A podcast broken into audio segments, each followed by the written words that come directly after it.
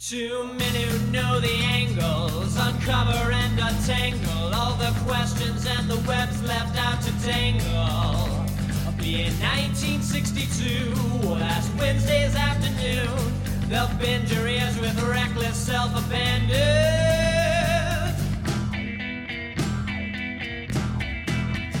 The amazing spider talk. The amazing spider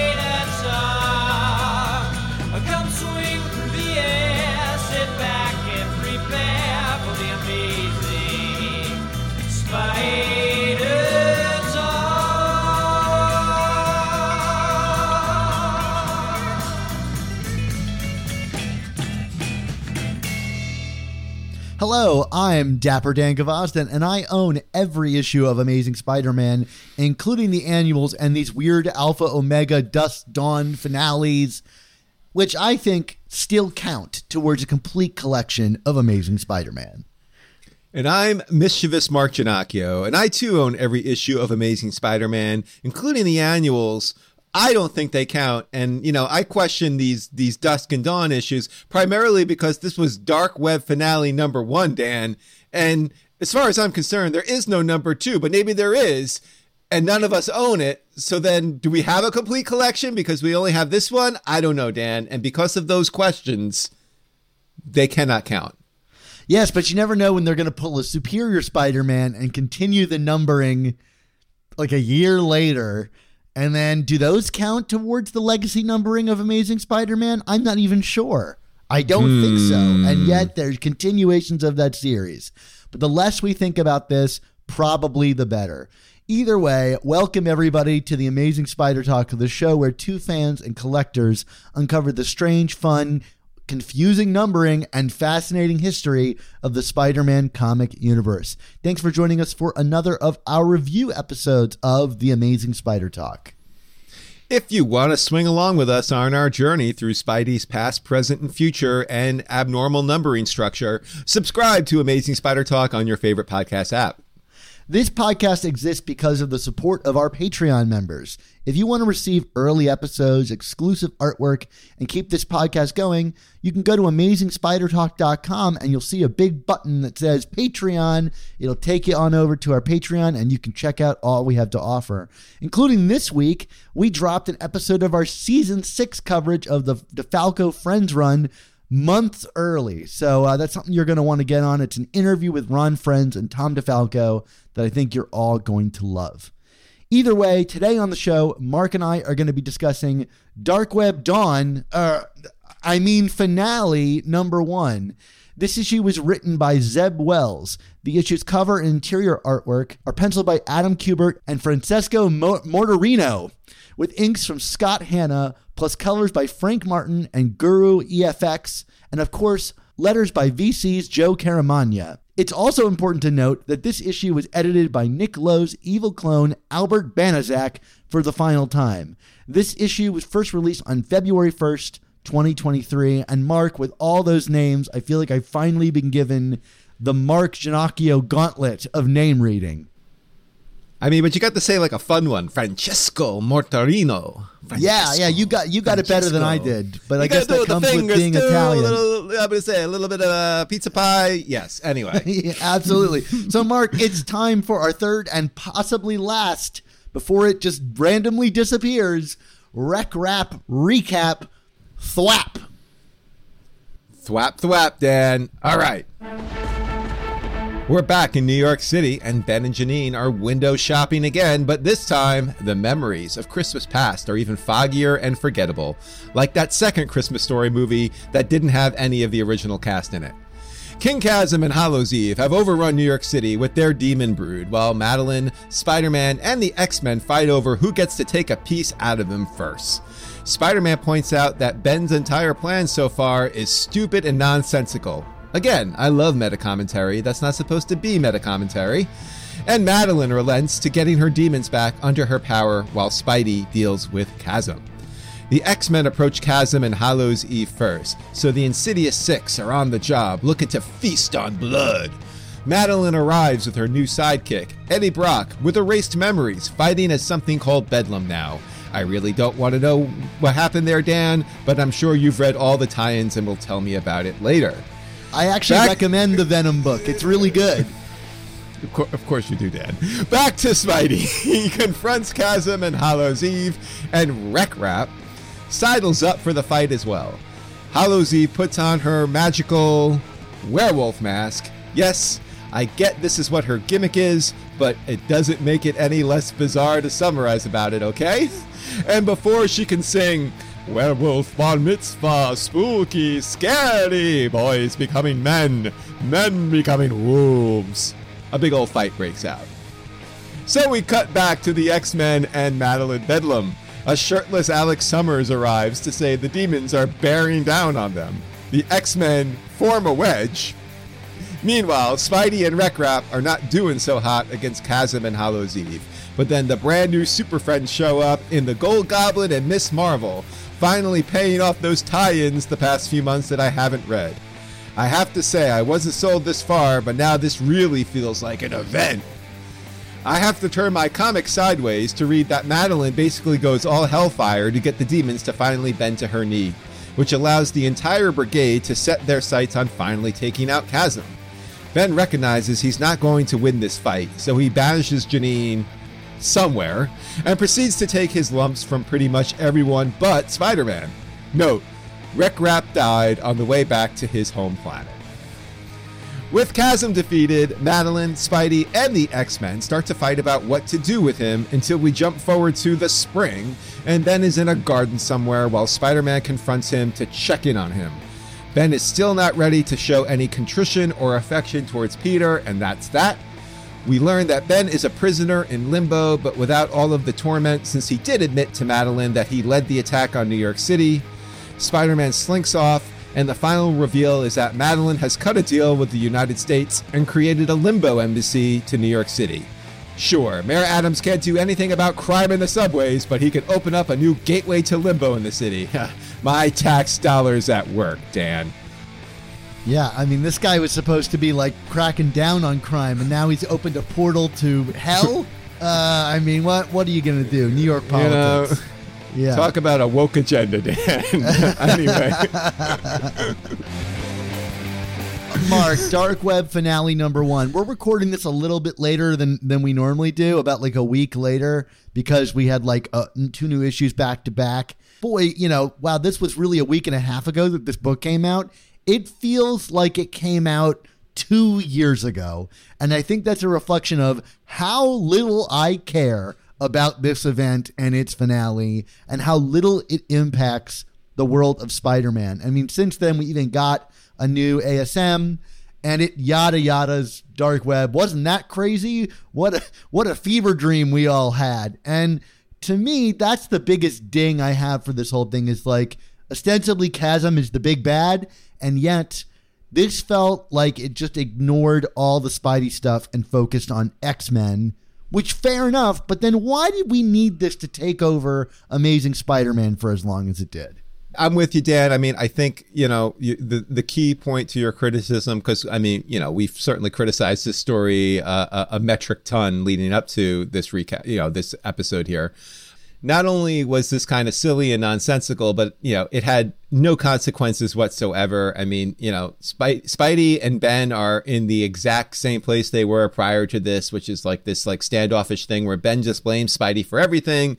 There's no deeper understanding. There's no further tension that's that's happened outside of the fact that Chasm led this assault on the city and he was subdued basically with Spidey as a bystander, which is like also one of my like major dings about how this wrapped up. It's like, you know, this is his this is Spider-Man, Peter Parker's evil twisted tw- uh, clone and you know if it wasn't for Madelyne Pryor and the X-Men there there's no sense of justice or or conflict resolution between the two of them here and it, that's just like it it really feels like a, a, waste of time here. I mean, we know we've talked about this in the past. Nick Lowe's prior books, prior you know, before he jumped on Spider-Man was X-Men, so maybe this was just an opportunity for him to scratch that itch again. I, as a reader uh, and a fan of Spider-Man, I, I don't think this did me any favors. So you know, good for him, I guess. I don't know. Like, I just really frustrating. I, I'm glad you brought up Nick Lowe and like the kind of like uh, backstory there because like by the end of this, this whole thing kind of felt like an inside joke uh, um, amongst like writers and editorial and like maybe some like uh, itch they wanted to scratch rather than any kind of natural growth out of any of the titles. I mean, even as someone who's not as attuned to X Men, I'd still read a lot of those books and like uh, this was, you know, as much as I think the Madelyne story was much better handled here, she was literally handed limbo, uh, you know, as the ruler, uh, you know, the, the not benevolent ruler of limbo, like m- a month or two prior to this event starting. And so, like, to undo like that characterization is really strange, you know, in, in this book. So, like, it, it's, I don't think any group of fans really walked away with a 100% satisfying story here it felt like they had to do an event and maybe they all tied it in. And, you know, there's ways to make this less offensive. Like, I get that they probably want to build padding into ASM and, and give, you know, Zeb some some assists and break his art team up so that they can handle like, you know, the the bi-weekly thing. But like, why not make the ASM books a tie-in miniseries? Like the X-Men books were, right? The regular X-Men title got to continue on unabated by dark web. And this x-men you know the x-men book for this was a a mini series and you know that was a fine mini series i still prefer the regular x-men title which i think is pretty s- strong. I don't know why asm had to get sidetracked by this other than the fact that probably zeb wells couldn't handle you know putting out as many books you know as, as would this would require which is understandable. Like it, it, it it's a big ask for anybody and it, then it gets back to the question of bi-weekly Spider-Man. Good idea? Question mark. My solution would be, you know, yes, like take this out of the the main Spider-Man run and like get someone else to to to write it from the Spider-Man perspective, but like clearly like well, I shouldn't say clearly, but like I would have to assume, and I, I hate doing this, but I would have to assume that Zeb has some kind of attachment to Ben Reilly and Chasm here, so he wants to be in the room where it happens here. And like, okay, I get that, but like, like you said, this doesn't. This didn't serve anything because I don't read X Men. Does this even really progress anything on the X Men front? Yeah, I don't know how having a portal to Limbo in New York is going to impact X Men. I don't care. Uh, but um, um, but I, you know what I mean? Like it's just like uh, this just seemed like a very pointless navel gazing exercise. And yeah, like an inside joke that was going on. And okay, cool. But in the meantime, you sold a bunch of these comics for three ninety nine, four ninety nine a pop to people who are trying to read something because they think it matters and it really didn't and that sucks i'm sorry as a as a reader as a fan like putting aside as a critic i think that's that i, I hate that like it's just like you gotta you gotta treat your your fans better than that even if they enjoy the story i i i just like there's got to be a better way structurally to do a story like this where it doesn't impact the main lines in a in a way that you know for the people where this doesn't scratch an itch, they're just like kind of subjected to this, and then, you know, we we will we'll get to that in our next episode. But we get to another issue of Amazing Spider-Man, which now granted is is by a fill-in creative team, but is immediately back to the narrative that had been you know had been building to in Amazing Spider-Man prior to this, so it doesn't feel like a, like a culture shock, you know, like so it's just like I don't know. Like I've been saying this for the last what two and a half months that we've been talking about this story. Like, it, it, like I none of this makes sense to me from like like an objective. This is a good idea for Spider-Man standpoint, and I I don't. This finale by no stretch turned the tides on that opinion for me. Well, I, I just think you know to add on to that, I think the standard for greenlighting an event needs to be higher. You know, like if you're going to do an event and ask us to buy all these comics, you know, uh, many of which I, I enjoy. Like, I think a lot of the B titles here largely ignored dark web and just used it for their own stories, which, like, good. Like, I think that's actually a, a good way to handle it. I think that you need to, like, have a story that's truly compelling enough to get people on board. If it sells a bunch of comics, great, but, like, long term, is that you know sustainable and is it servicing your fans in the way that's going to like allow for these runs to continue attracting uh, new readers but like i think about something like the first civil war like make no mistake like whatever you think of that comic the reason that that was like a an event you know that brought in a lot of people to comics and brought a lot of people back to comics was like it felt like it was an event that had a reason to, to exist and had a compelling reason to exist. And I don't don't see something like Dark Web. Like I mean, I, and I was complaining about this leading up to the start of it, which is like, like what's what what's the hook of this? I don't understand. Like like what this is. The clones are te- like uh, teaming up. I, it, it was way too shallow of a pitch, and I think that ended up resulting in you know the kind of the end result here. You know, even even the things I liked about it, like you know, uh, Rek-Rap, for example. I, I I think he is the Spider Gwen of of this event, which is to say, like it, coming out of Spider Verse, like Marvel greenlit a Silk series, thinking that would be the breakout character. And here we're getting a Hallows Eve series, and I don't think anybody ever wants to read any more about Hallows Eve and I haven't read those books. They might be great, you know, but like that's not the character that that I would want to read a book about. Like, and I'm not like dying for a Rek-Rap book. I famously last episode said I never want to see him again, but like I think he was the like the breakout like saving grace of something enjoyable on the page to read. But even then, then at the end of this, they probably were like, "Oh wait, this is working." So we don't know how to end his story here. So let's just have him disappear. You know, like uh, the the Poochie analog that you said earlier is very apt. It's like, well, Rek-Rap is just gone. Um, but let's let's bridge that into if there were quote unquote consequences or things that happened. It's it's the fact that you know Janine is now kind of turned into this full fledged villain, and Ben Reilly seems to have just like truly hit a point of no return. Like, you know, it seems like the last two events kind of left the door open that Ben maybe that there was hope for Ben. And I feel like that was just dashed here and that this is the status quo for these characters now. Do you have any general thoughts about that?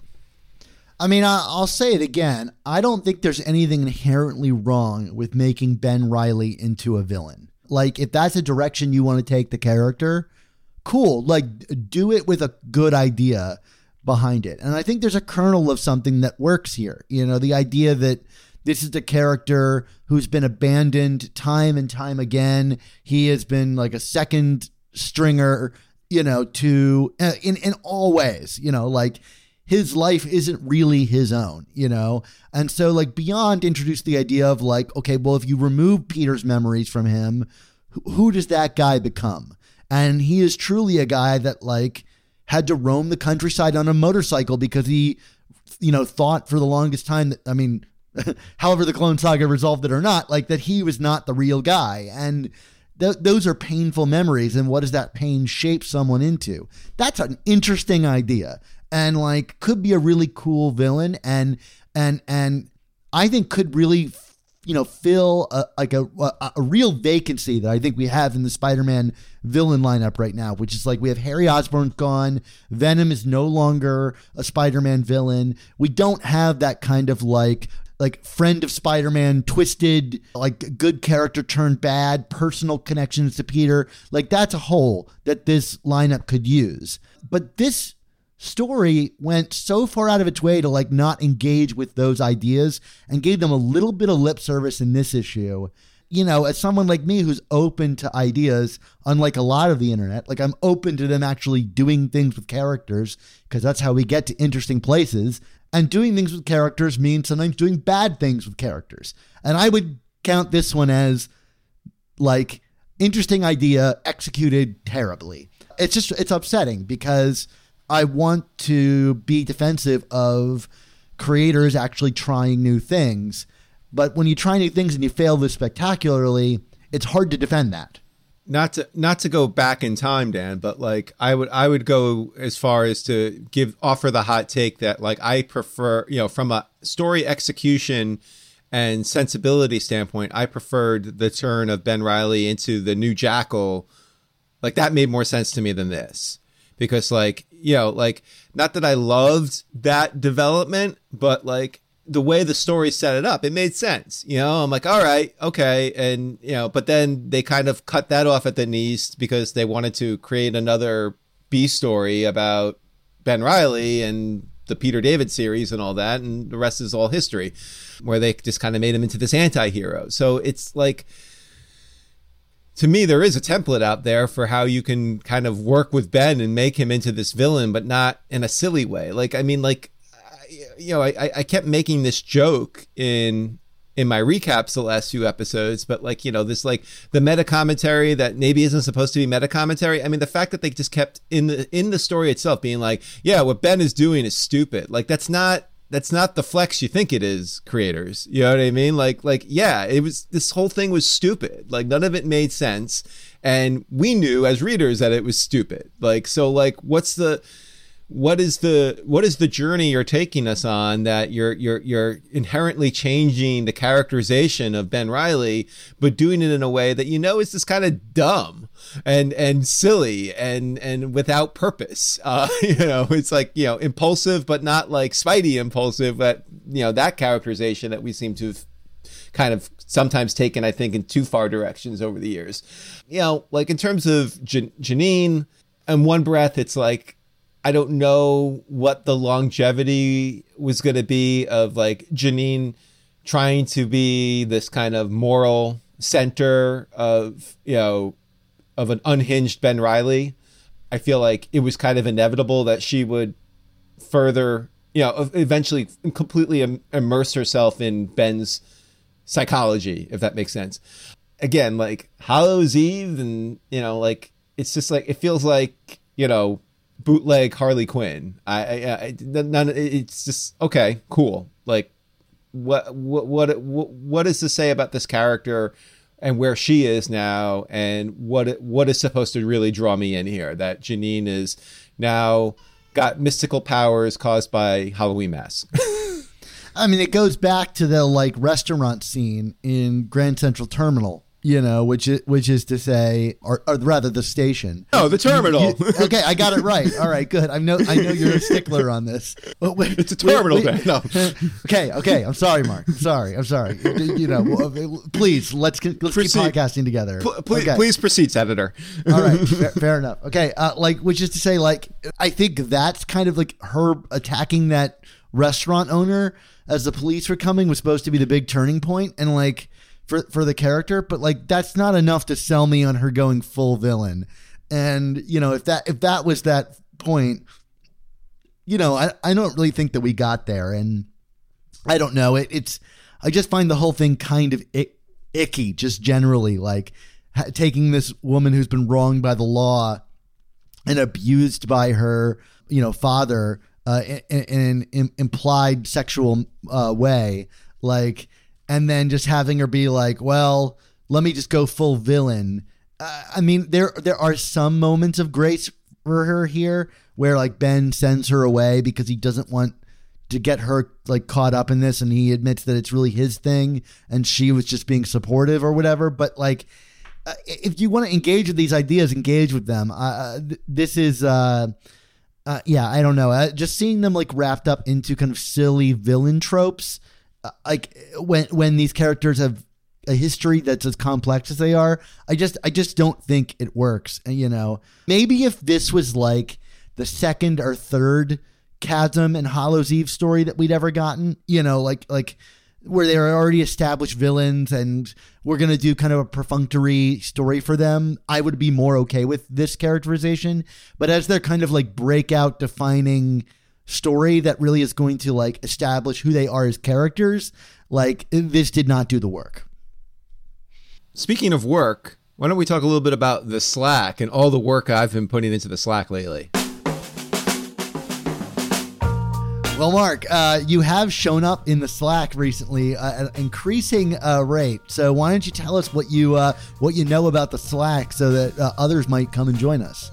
I mean, you know, I, I do know that hundreds of listeners like you, Dan, hang out in our community of Spider Man fans on the Slack, and that many of you just like to mention me And like going through that after not being in the Slack for like three months was quite the experience. Like, oh, look at that. Oh, ooh, look at this one. Oh, you know, it's like you're you want me there. You were really begging for me to be there. So uh, heard, okay. But anyway, it, the reason why it's just so easy for me to jump in and catch up is because it's it's a community that's absolutely free to join. You could jump into active conversations with mentions at me with awesome people who like to talk trash to me and also talk about collecting, conventions, movies, new comics, old comics, and more. Uh, Dan, besides my graceful appearances, what else has been going on in the Slack this week? Yeah, well, Mark, like you said, the tagging of you continues this week. We we are so excited for you to just like get bombarded by our love, so to speak. But speaking of love, uh, inspired by our incredibly positive Slack member Carlos, we've been sharing all of our positive thoughts on Dark Web. Yes, I think we can all say that this story has been disappointing, but we want to continue to lift the conversation and talk about the things we actually enjoyed. So we've had a thread going. What are the things we've liked about this story, you know? And uh, as like maybe cynical of an exercise as that is, I actually like like have found it a refreshing like let's take a like a helicopter view and say like okay, what are truly some positives that came out of this? Can't say there were a lot, but I appreciate the positivity of our Slack, and that's what I like about it. It is just not toxic, even about stories we don't like. Come on, join the Slack. It's an awesome community. There's a link in the description of this episode that'll let you sign up in less than a minute, and you can come start having conversations with us. We're proud to uh, reach 600 members. Uh, it's a fun place to be and, and a great counter to all the people on Twitter that tell you you're an idiot because you're reading comics wrong. I mean, sounds like a gratitude journal for comics, Dan. So good for good for you guys and me because I'm on it now all the time, all the time. I gotta. I haven't gone on in two days though, so I gotta go check see what you said. Anyway, yeah, yeah. This this is it. Like as long as we can keep feeding Mark's narcissism, we know he's going to show up. Yeah, yeah. Um, anyway, let's get back to talking about this comic. I mean, you uh, you, call, you you called me straight out. I love it. All right, Peter's culpability. yeah, yeah. This is a topic I wanted to talk about. So, like, you, you get a big event like this. First of all, say what you will about Mayor Adams and his decision to add a, a skyscraper with passage to limbo after the entire city got destroyed by limbo. I mean, like, there is a panel in this where we see the skyline and there are faces on the sides of the buildings as if they were transformed into giant demons that ate everybody on the inside. Like, and even in an issue of Amazing Spider Man, there's a moment where he, like, swings by, you know, and, and steals like a comic book or a newspaper, uh, which which has fueled Twitter conversations about would Spider-Man steal comics, which is like the dumbest conversation I think I've ever seen on the net. Uh, but inside of said newsstand are all these bodies, uh, like skeletons of people, right? So like the implication is there's countless death going on here, and the city has been transformed by this thing you know enough but like mayor adams still willing to look the other way you know like uh like and, and invite those people back with an embassy. Joking aside like did this thing need to go so big? Like maybe for an x-men story this makes sense but for a spider-man story like i can't help but think about like Peter, peter's culpability in all of this destruction you know? Like uh, the the tone to me is so weird because in spider-man books people's lives like are taken a little more seriously than I'd say X Men books are. Like we don't really get to this kind of large scale cataclysm, and when we do, like it's handled with a fairly deft hand. I would say like Spider Island to me is like the one large scale spider event that actually works because it engages with that idea and Peter's guilt around that and responsibility being like scaled up. And here it just feels like punchy punchy but the buildings are eating thousands and thousands of people. I, I know that they were evacuated to limbo, but still, I don't know, Mark. Am I am I picking a nit with like something that's just comics and I should accept comics will do this kind of thing?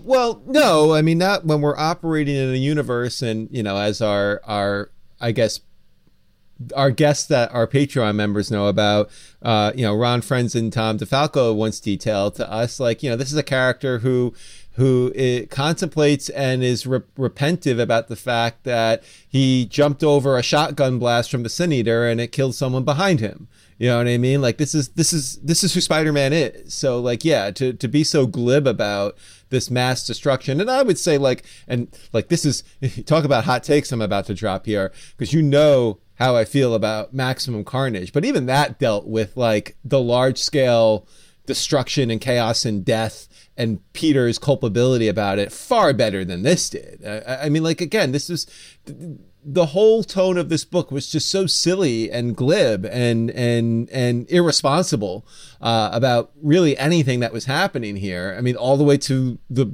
ridiculous ending with the with Limbo Embassy that it's like this doesn't this doesn't fit into the Spider-Man mythos in any kind of cohesive way. It just doesn't. It doesn't. And we've been saying that like just even within the Zeb Wells run, oh, this doesn't, you know, this doesn't fit into what he's been doing. Like I said, doesn't fit in at all. Like this is this is the weirdest experiment I think I've ever witnessed in my years of reading Spider-Man. Like I just don't understand. I, I I know I'm repeating myself. I'm a broken record. I don't understand any of this.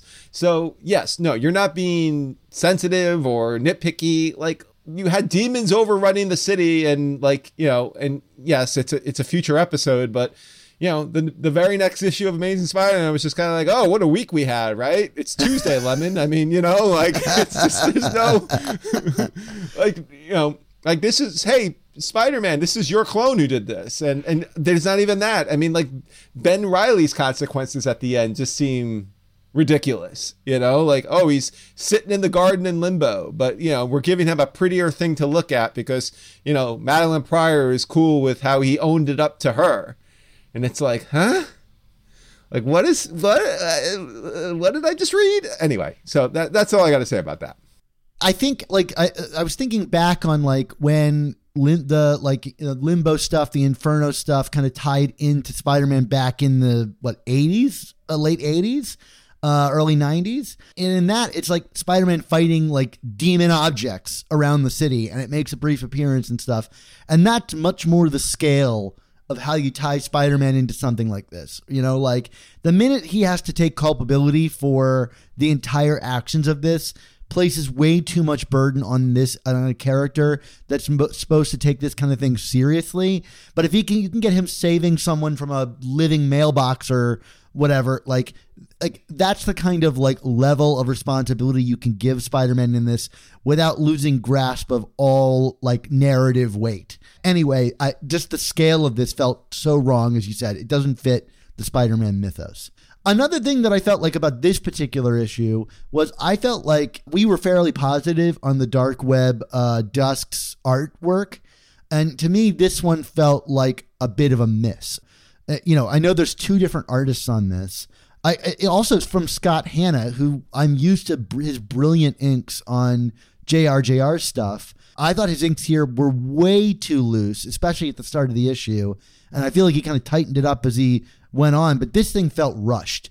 And I don't know if that's on a, a penciler's side or inker side, but there's like images of this from Kubert of Spider Man that like are probably the worst he's ever rendered this character. And I, like he was on our show and said Spider Man's not a character that he has a lot of fondness for, and that he often has struggles with posing Spider Man. And like I think this was like super apparent in, in, in this issue agree with all that. Now to and I, I know i'm going to disagree here because you have a note about it and you know so uh, you know little sausage making reveal here.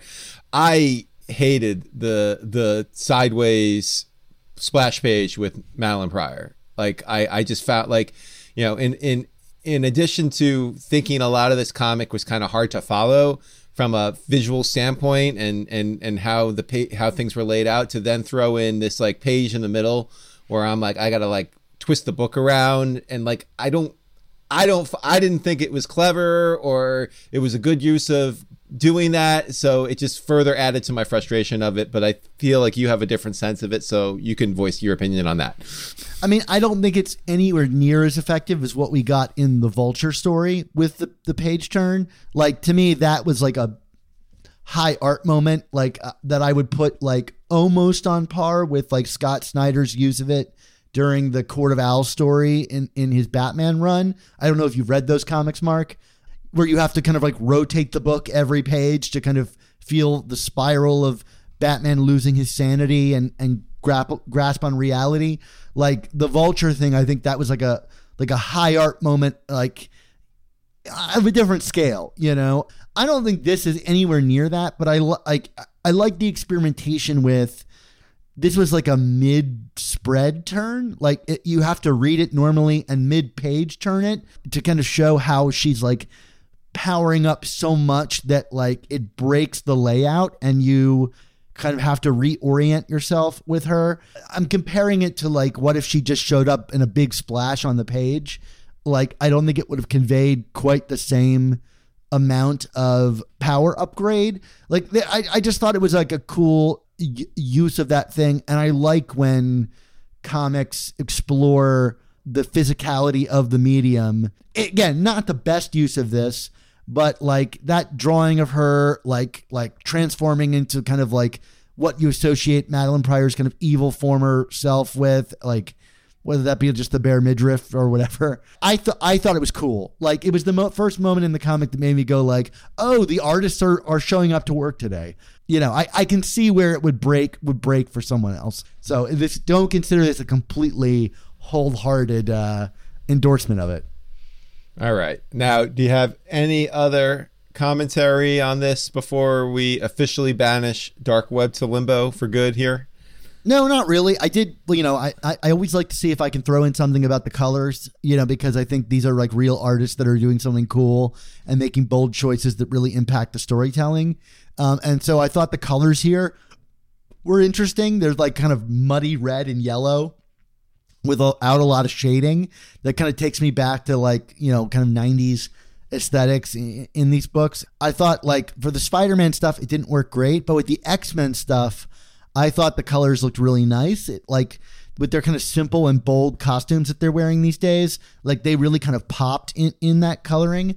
It was a, it was a different take on all of this, like bathing everything in like flames and muddy coloring. It made the X Men really look like superheroes in this book. I appreciated that. Mark, what are you giving this thing as a grade? I mean, I'm gonna give it a D. I'm tempted to go lower, but like it, this was this was I guess as fine as a wrap up as you can expect out of this, but I did not enjoy it. So D. I'm going to give it a D as well, which is to say, like, I think this is more to do with our feelings about the event as a whole. This issue was, you know, fine, but this event has been really disappointing. And this issue itself, like, was missing most of the few joys that we found whether it be the the kind of like cohesive art of Ed McGuinness or the you know the like good humor of Rek-Rap. There were some jokes here, but like I thought this was mostly a miss. So this is a D for me as well. Well, Dan, it is that time, which is time for all good things to come to an end. And by good things, I mean our show, not dark web. So we want to say thank you to you, the listeners and viewers, for turning in, for tuning into this episode of the Amazing Spider Talk. I mean, it may be a good thing that's coming to a start now that dark web has, uh, has ended, but uh, stay tuned for our next episode, where I think we're kind of already previewing that we were much hotter on uh, the next issue than we were on anything we've been getting recently. But as I say at the end of our show, this podcast exists because of our listener support on Patreon. For only $3.99 a month, you can help support our show's existence while getting early episodes, including these reviews, the same week that the comics release in stores. You can get exclusive artwork and a ton of other bonuses. So, a thank you to everyone who already supports us and the work that Mark and I do. And a special thanks to Paul B., Cody Baldwin, River Lane, and more for joining us on the Patreon this week, and for Andy T., who has opted to upgrade to the next tier of our Patreon support. That's awesome. Thank you to all of you. Additionally, to download our earliest episodes, including interviews with legendary creators like J.M. DeMatteis, Tom DeFalco, Ron Frenz, Mark Bagley, and more, subscribe to our amazing Spider Talk Back Issues podcast on Apple Podcasts. This podcast was edited by Rick Coast. The video version of the show is available on YouTube and was edited by Alex Galucki. Our artwork comes handcrafted by artists Ron Frenz, Sal Buscema, and Ray Sumser. Our theme songs were produced by Rylan Bojack, Tony Thaxton, and Spider Madge. And our animated intro was created and performed by Josh Sutton. So, Mark, until we launch several other side podcasts in order to boost our numbers and keep our line of podcasts afloat while also diluting our product's quality, what's our motto? Whew. Coming in hot. With great podcasts, there must also come the amazing Spider Talk. Don't, don't miss the next installment.